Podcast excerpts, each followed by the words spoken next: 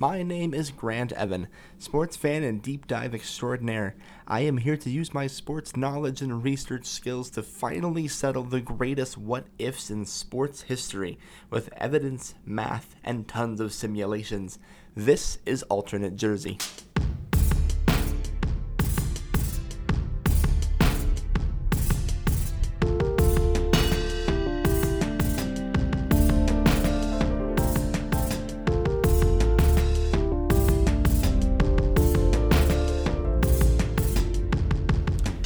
Well, uh, some shit went down since the last episode, huh? Democrats took the Senate back, a bunch of fucking white supremacist terrorists stormed the Capitol building, Trump conceded the election? Kind of? Man, the finale of this presidency has been wild. And here I am, trying to show you the world of sports if this stupid little man didn't get the highest office in the land. So, let's recap.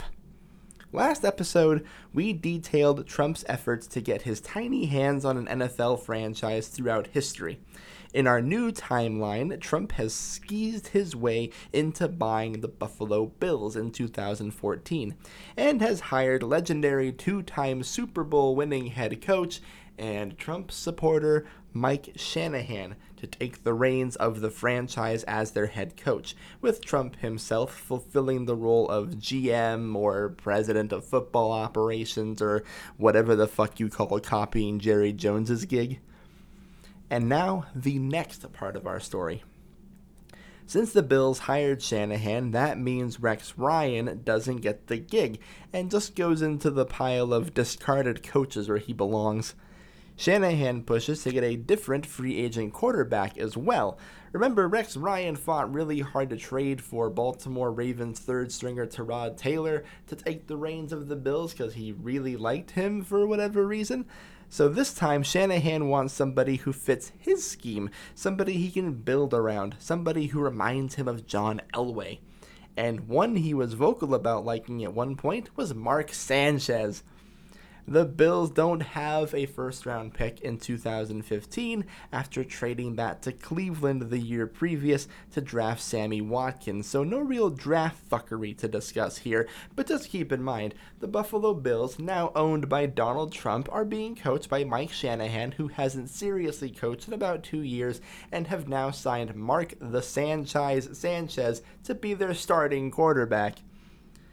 The Bills were not great in 2015, but with Shanny at the helm, wow, so much worse. Real world Bill starter Tyrod Taylor in 16 games went for 20 touchdowns, 6 interceptions, 3,033 passing yards, coupled with 568 rushing yards and 4 rushing touchdowns. That version of the Bills went 8 and 8. Mark Sanchez, during his two week stint in Philadelphia the same year, went for four touchdowns, four picks, and 616 yards. Using those stats as a baseline, we can conclude that Sanchez, as a full time starter, would break the single season interception record and plummet the 2015 Bills to a 3 13 record.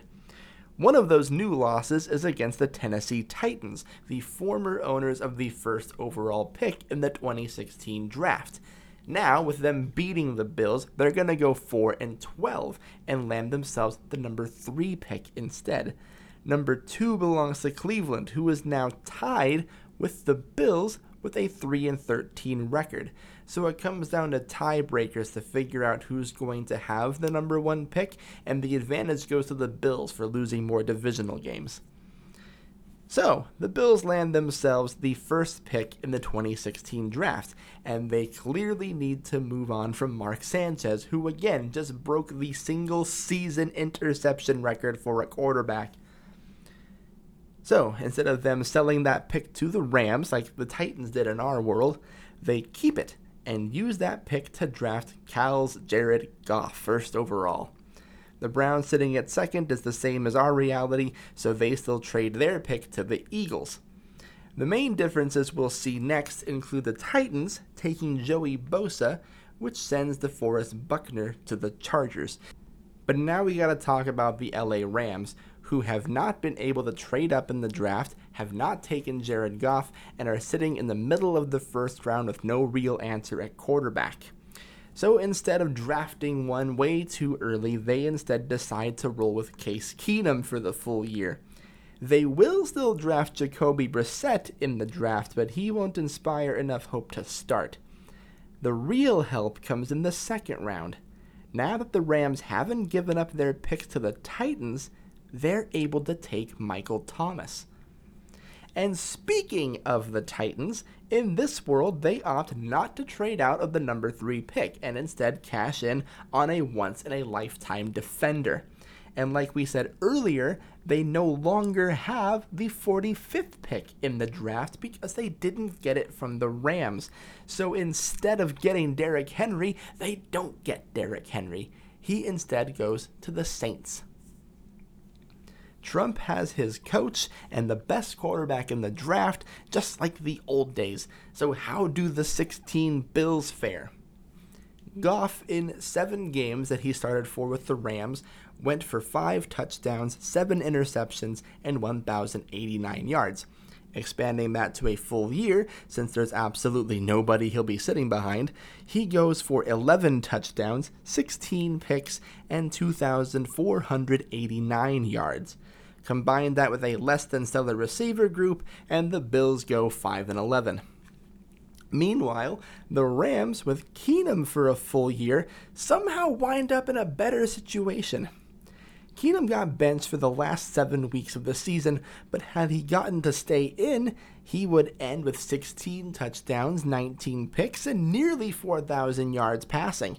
The Rams will also go 5 and 11 and pick up an extra win against the Niners, meaning San Francisco goes 1 and 15 and snags the first overall pick instead of Cleveland in a tiebreaker scenario that literally came down to how many points were scored against them. So, in the next draft of the first overall pick, San Francisco still goes defense but takes Myles Garrett first overall. That puts Cleveland at pick number two and needing a quarterback with all the good ones still on the board, so they take the nice and safe and highly touted Mitchell Trubisky. The Bears, unable to make a trade with Cleveland, then take Solomon Thomas. And Mike Glennon does the happiest dance he's ever done in his life, alone, quietly, in his own room.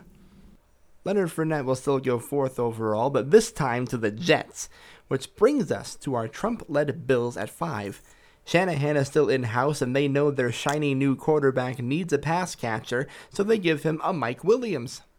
At 6 is the Rams, who clearly need a quarterback and have a great offensive minded coach at the helm, so they decided to take a gamble on a high ceiling, low floor kind of guy in the hopes that McVay maybe can make him something great.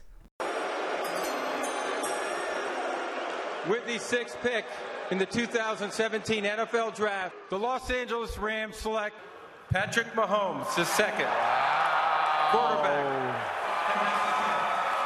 With Mahomes now off the board, the Chiefs get utterly spooked that they missed their shot at an heir to Alex Smith. So they scramble to make a trade up with the Chargers to land Deshaun Watson which also means the Texans are now sitting at pick 25, no trade ups, and not wanting to pull the trigger on a quarterback at this point in the draft. So instead, they get cute and draft JJ's brother, TJ. But don't worry, Texans fans. We know you don't want to roll with Brian Hoyer forever, so the Texans then take DeShone Kizer from Notre Dame, 57th overall. We'll talk about the team implications in a moment, but something else huge happened to the league in 2017. But first, we gotta go one year back to preseason 2016. On August 14, 2016, 49ers quarterback Colin Kaepernick was filmed taking a knee during the national anthem of a preseason game. When he was asked about it, he stated he was protesting police brutality and the treatment of black people around the country by law enforcement. Kap drew a huge number of people who, let's say, didn't agree with him at best and viciously attacked him at worst, including the then presidential nominee, Donald Trump. It sparked a few other teams and players to have their own protests and support, but it didn't go full tilt until 2017. Wouldn't you love to see one of these NFL owners, when somebody disrespects our flag, to say, get that son of a bitch off the field right now, out, he's fired. He's fired! Well, now Trump is the owner of one of these NFL teams. He may not have the national profile he would have had as president, but he's certainly still got an active Twitter presence and may be prone to repeat some of those feelings he and other conservatives held. I submit that given Trump's politics and demeanor that an internal memo would go around the Buffalo locker room in 2017 before the season starts.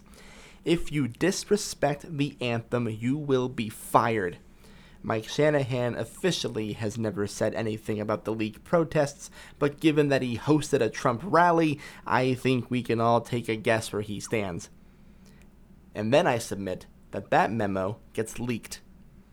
In week three of the NFL season, teams and players participated in a general protest against racism and called for police reform in response to President Trump's comment.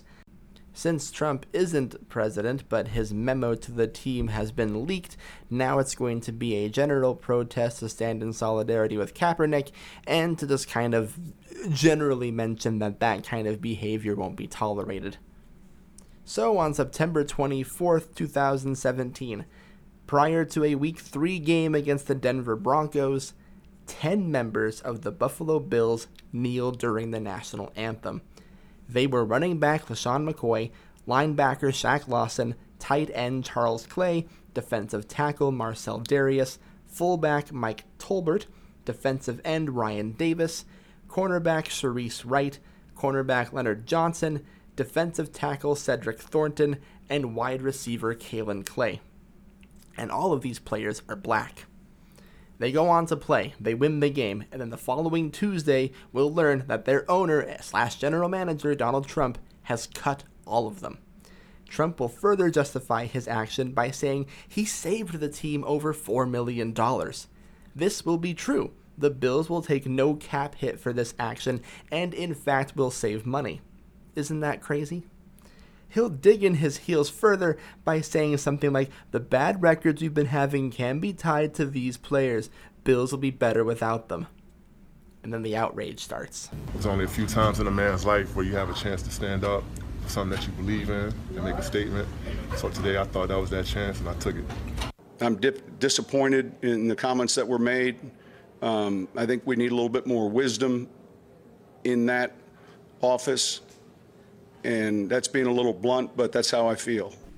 That was Carolina Panthers player Julius Peppers and Saints head coach Sean Payton speaking out against President Trump's speech in 2017.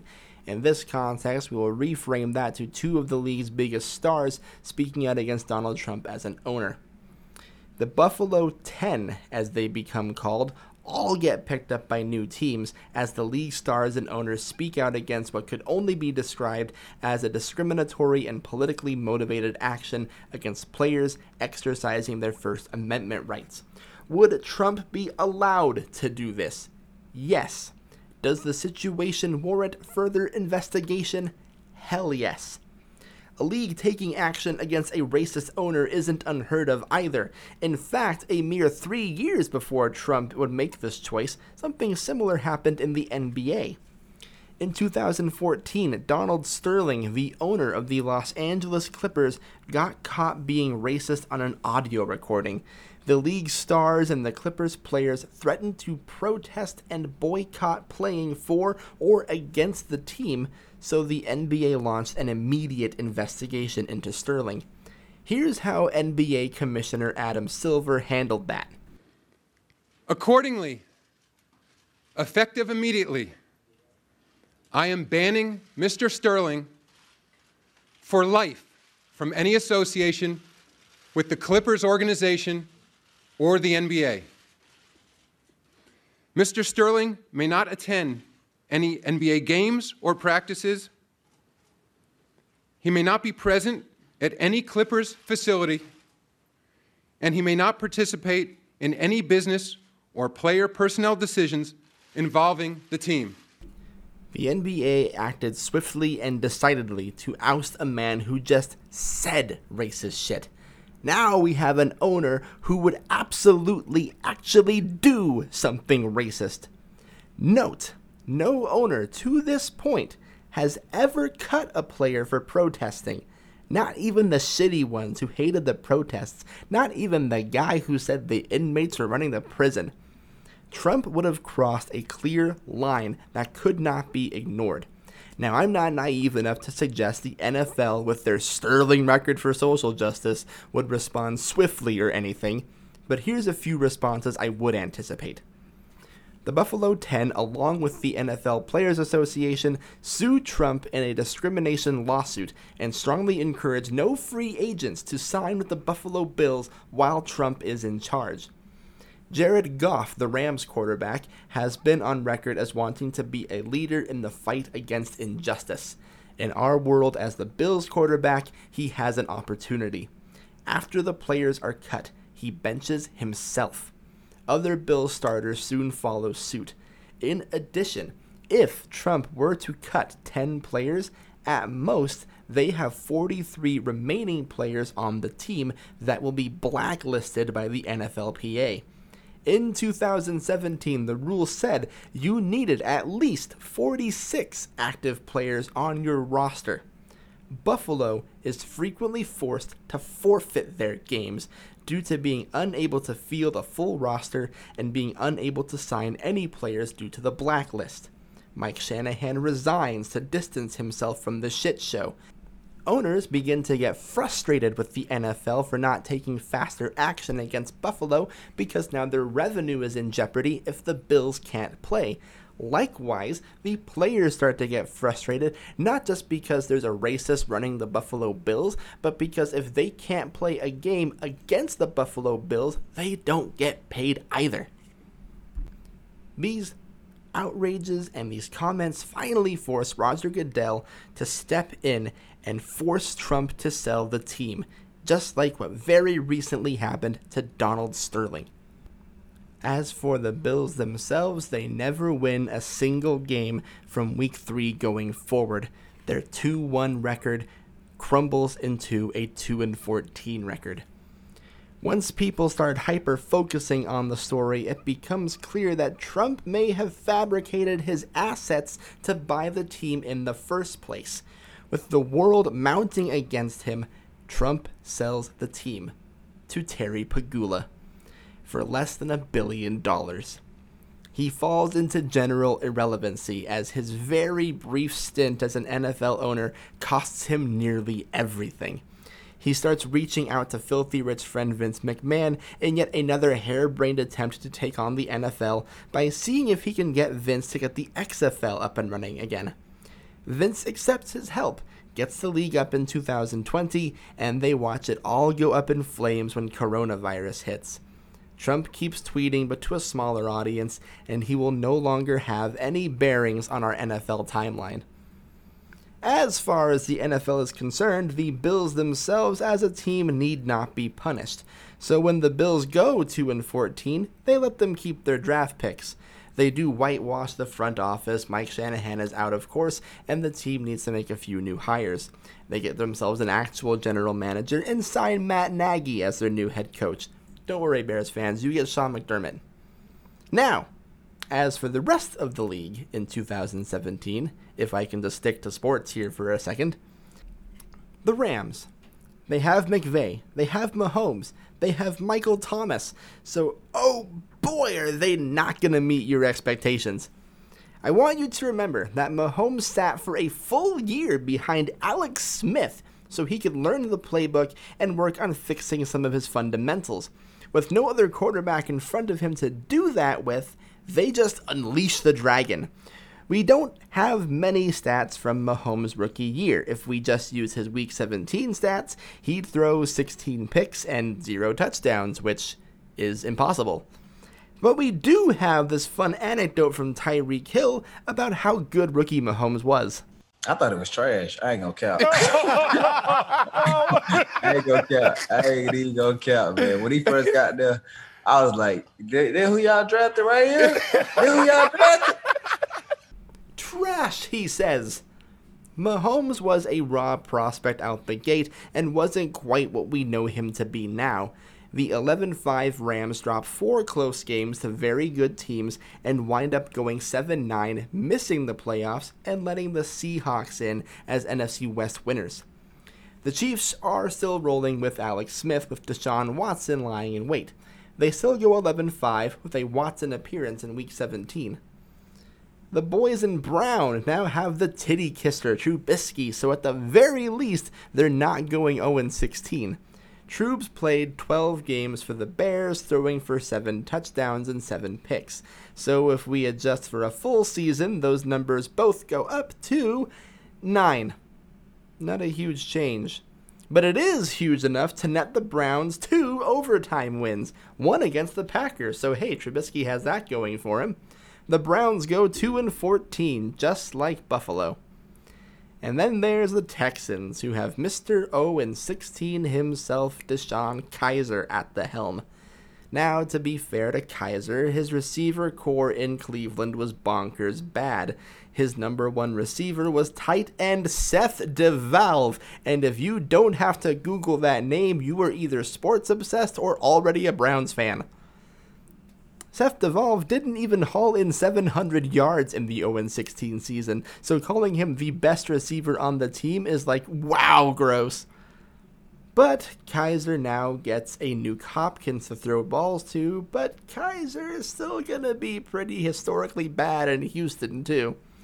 Consider, in the six games Watson played in before his injury, he managed to throw for 19 touchdowns and 8 picks.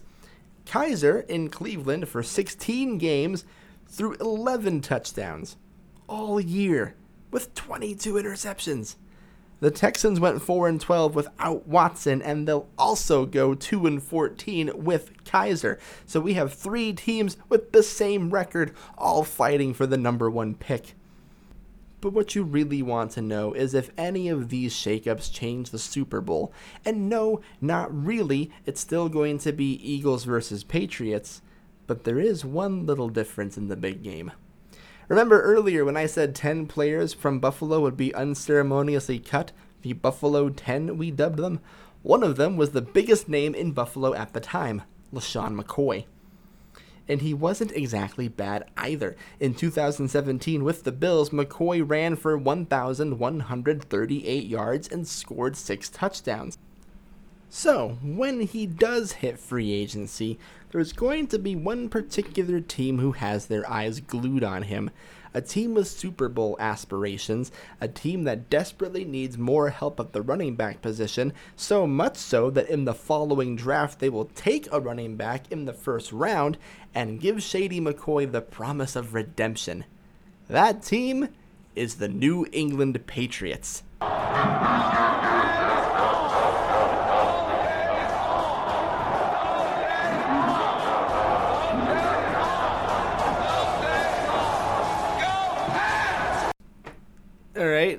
That was scary. Shady has himself a year in New England. The already great 13 3 Patriots become the even better 14 2 Patriots, make the Super Bowl as they would in our world, but with McCoy on the roster, in 9 out of 10 simulations, the Patriots beat the Eagles. No Foles statue, no memes, no Philly special, all Belichick all the time. LeSean gets his revenge against the very team that traded him away in the first place and gives another ring to the Bills' most hated division rival, the ultimate redemption arc. Now, moving on to the draft in 2018. The Browns will not have the number one pick anymore as they lose the tiebreaker with Buffalo, but they will have the number two pick because they win the tiebreaker with Houston. So, Buffalo is at one, Cleveland at 2, and Houston at 3 in an historically deep quarterback class, and each in a weird quarterback situation. New ownership at Buffalo expresses confidence in Jared Goff, as it would be kinda shitty to punish a guy for sticking up for what he thought was right against Baron von Trumpenstein. So, what the Bills don't have anymore, though, thanks to the aforementioned Trump, is a starting running back since he cut Shady McCoy. So, with the first overall pick, the Bills take Saquon Barkley. Next up is Cleveland, whose current starting quarterback was their number two pick from last year, who had virtually no supporting cast and was stuck being coached by Hue Jackson. Instead of moving on from Trubisky, who was still making first rounder money, they decided to take Denzel Ward a few spots early to help their defense. Meaning, the Texans, with a second round quarterback they'd like to ditch forever after a terrible year, take Baker Mayfield third overall.